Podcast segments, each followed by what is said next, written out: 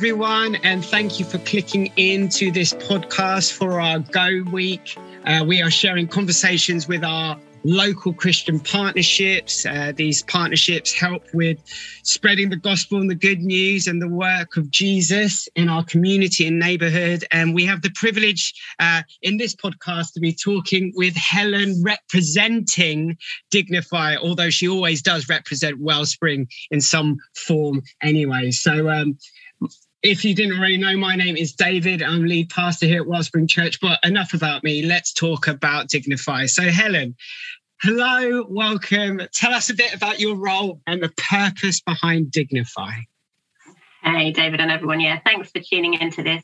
And um, yeah, I do. Obviously, I've got two hats on with Wellspring and Dignify, but Dignify really started as a conversation back in 2017. We had a women's ministry at, at Wellspring that was called Flourish, and we pressed pause on that to really kind of just catch the father's heart for his daughters to not become event centric and just keep planning events. And it was during that time, really, that the idea of Dignify sparked. And it, it came in response to us spending six months of prayer and we heard things like the Me Too movement gathering momentum, where sexual objectification and sexual harassment was being um, reported by courageous survivors of abuse.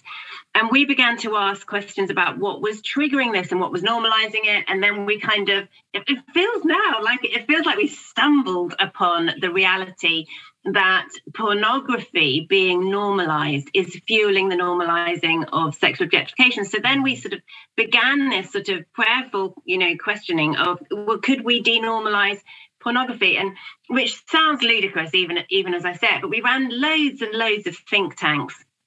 And the, the sort of conclusion of those was that the community of Watford wants to protect our children and young people.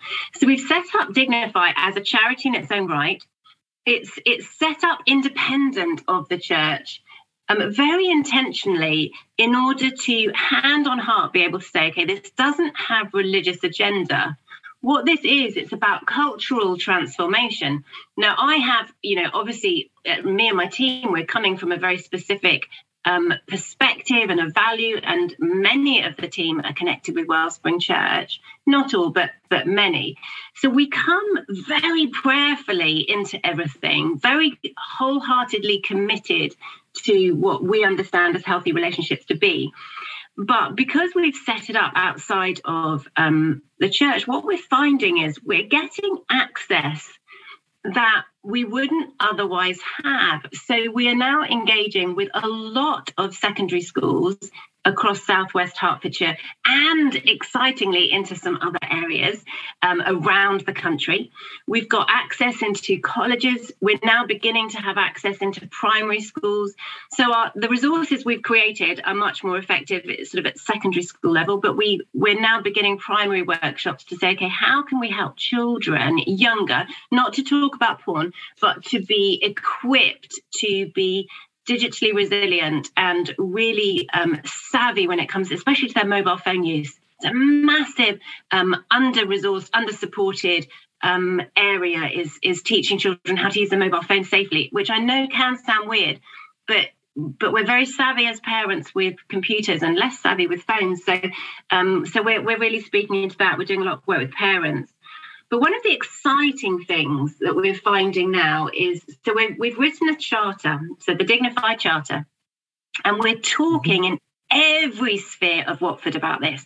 So at sort of the governmental level, at business level, at retail, and we're we're doing this because children are stakeholders in our community. So they go to our retail places, they go to our entertainment places, they go their future employees, um, you know, of various different business. So we've got this charter and it's it's got three key goals. So it, we're calling for a relationship reset. That's the, the that's the hashtag relationship okay. reset. Um, but we've got three key goals. One is we champion healthy relationships. And it's really important for us to dignify that we have a positive message, not just an anti message. We really, really want to actively champion healthy relationships um, in all the entirety of relationships, which, you know, for the journey we're on at Wellspring is really exciting to me because obviously we're talking about authentic relationships. So this just, it just, you know, mm. fits the heartbeat. We're also challenging the normalizing of pornography, particularly its harmful effects on children and young people. So that, you know, they are front and center of why we're doing this. They deserve a better narrative than pornography is presenting for their relationships. And then we call out sexual objectification and all its negative consequences because one of the things we've realized is it's not enough to be aware of the problem.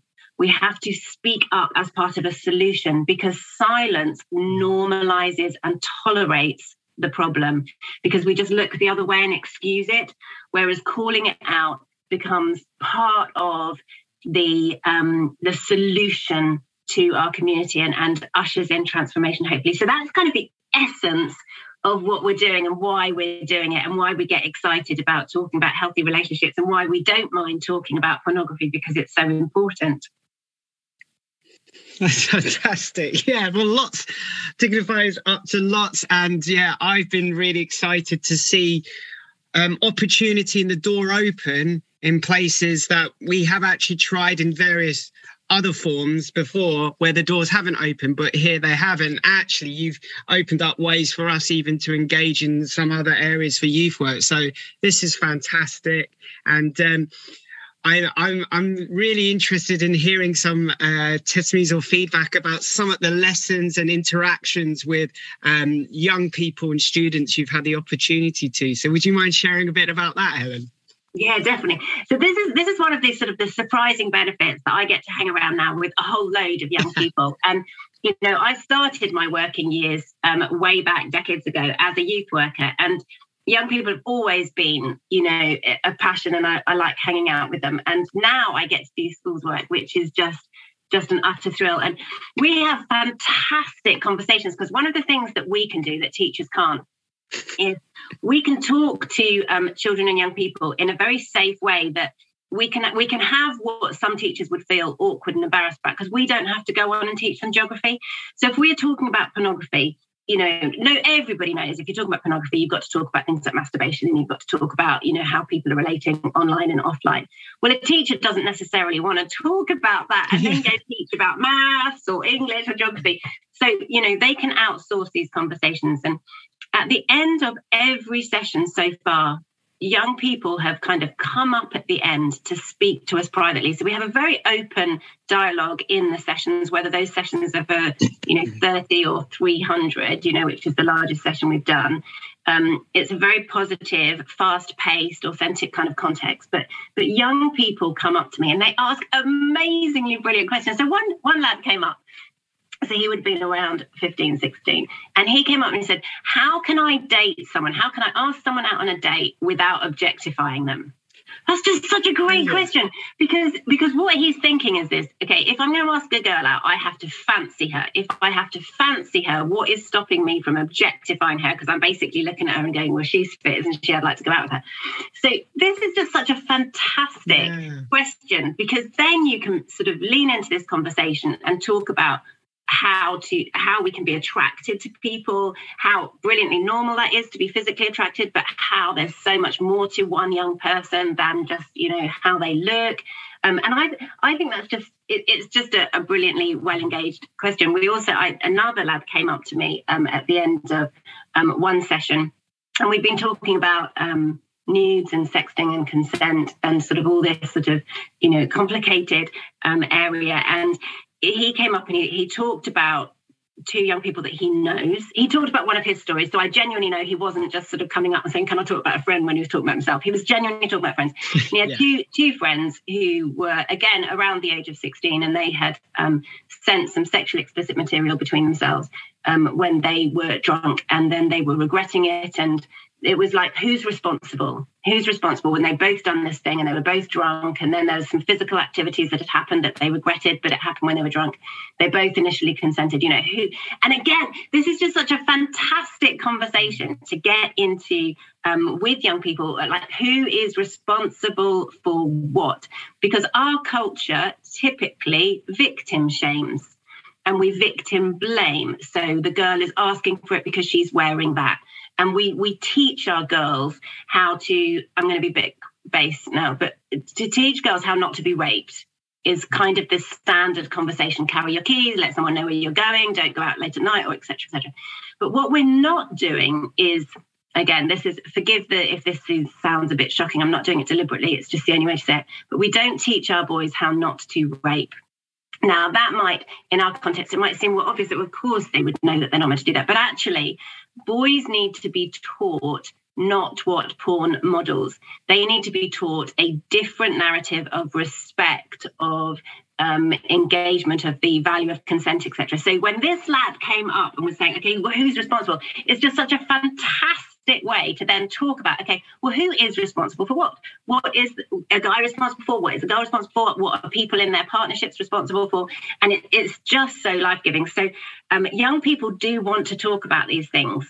Um, and you know they're they're willing to talk to the likes of likes of me. So they're definitely we can we can help them talk to parents and youth workers because if they'll talk to me they can talk to anyone. Um, so it's it's just very exciting yeah, it's it's really great to hear that. Like real conversations and real like good opportunity and providing the right context to have them. This is a fantastic thing. And you've already mentioned um, a few Wellspringers are already involved. I was wondering if you could share more about how those who are listening could be more involved or support the work of Dignify. Oh, love it. So look, we we need um, several things. We need gifts in the form of talent and time. So there are people who have got time and talent who could really help us, not not specifically in youth work delivery, although they might want to do that. Um, so we do have session workers, so they might want to join a session worker team and be trained up to go into schools. But they might also be really good at, say, social media. They might be good at HR and the human resources because we're a growing team and we want to get it right from the ground level up. They might have skills and talents um, in legal research and understanding because you know we want to get some of the law influenced. So to have somebody who loves research, who loves you know looking at age verification, all these legal ramifications. Um, so that different passions could come in and align if they've got some time and some talent that they could they could give. You know, we're a small charity, as with every charity. Um, you, you, know we're always wanting financial supporters wellspring church is amazing in its you know standing with us already um, so i say that with both hats on knowing look wellspring is already giving and if people listening are regularly tithing to Wellspring Church and regularly giving to Wellspring Church. They are already giving to us. So thank you for your giving already. If they want to give more, you know, we're happy to guide them. Our website is dignify.org. Brilliant. Um, so those are key things. We also really, really want prayer support. So we don't publicize this although I'm just about to go live on a on a podcast. So how ironic is that? But um, we have a group of people who pray for Dignify um, and they they've just committed to praying for the work of dignify and and what we do and i can i can link you to them if you want to um, get in touch. So people can get in touch with me. So my email is helen at dignify.org with this hat on. Um, yeah. or you can go on our website and there's a let talk email. You can get me through the church. You all know how to find me. Um, but i can link you um, to Geraldine, who heads up our prayer, and she would more than happily um, keep you in the loop of what's going on so that you could pray. So, so really, time, talent, um, giving, and prayer are the key ways, and and to to champion and amplify our message. So, um, one of the things we really need is people to amplify our message, to you know, to to jump onto social media, to to repost things, to you know help that to to see how they could maybe adopt the charter um, into their businesses, their family, their context of work, their community areas, you know, how we could just really amplify what we're trying to do. Because together we can see communities transformed. And this is this is the front line. This is like the coal face of authentic relationships, is getting this embedded into our community so that we can help the next generation thrive. Fantastic. Well, I hope that was clear to people listening. And uh, just before, I think it's always good for those, not just in this podcast, but for those listening, we're going to take some time out now just to pray for you, Helen, and for Dignify. But I just wanted to give the opportunity is there anything else or a takeaway or just to re highlight something for our listeners to, to keep hold of uh, before we pray? Oh, why don't they jump onto our website and sign up to get our regular email and to really connect personally with what's going on um, so that it's not just hearsay or, you know, once in a while when we bring their attention, but they really start journeying with us. Brilliant. So that's right. www.dignify.org. Fantastic. And I'm sure we'll make links as part of our Go Week. You'll see things. So it'll be linked. And i am sure actually, even on our website, Wellspring website, we link. So brilliant. Well, let's take some time out now to pray for Helen and the work of Dignify. Heavenly Father, I want to thank you for your love and your care for each and every person. I thank you, Father, that you formed us to have healthy relationships. And I want to thank you for the purpose of Dignify, Lord God, for this relationship reset to promote and champion healthy relationships. And I pray your blessing over Helen and the team, Lord God. We give you thanks and praise for the doors and the opportunities that we've even heard testimonies of uh, in this podcast. But Lord God, we just ask for more, Father. We ask that relationships would continue to promote healthy ways of conversation, healthy ways of interacting, healthy ways of going about life, Lord. And I pray also for this charter, Lord God, that there would con- be continued favor in this conversation as we establish it across um, our locality and even further afield. Lord God, thank you for all those people who are invested. Thank you for all those people who are involved. Thank you, Father, for every part and every uh, person and the part they play. And I pray, Father, that you fill them with your spirit Lord God, that you would strengthen them, that you renew them, Lord God, to continue doing this amazing work. And Lord God, we do ask that Jesus would be glorified in it and through it. It's all for your glory. And I pray it is for the good of all those who take part as well. So have your way in Jesus' name. Amen. Amen. Amen. Thanks, David. Thank you.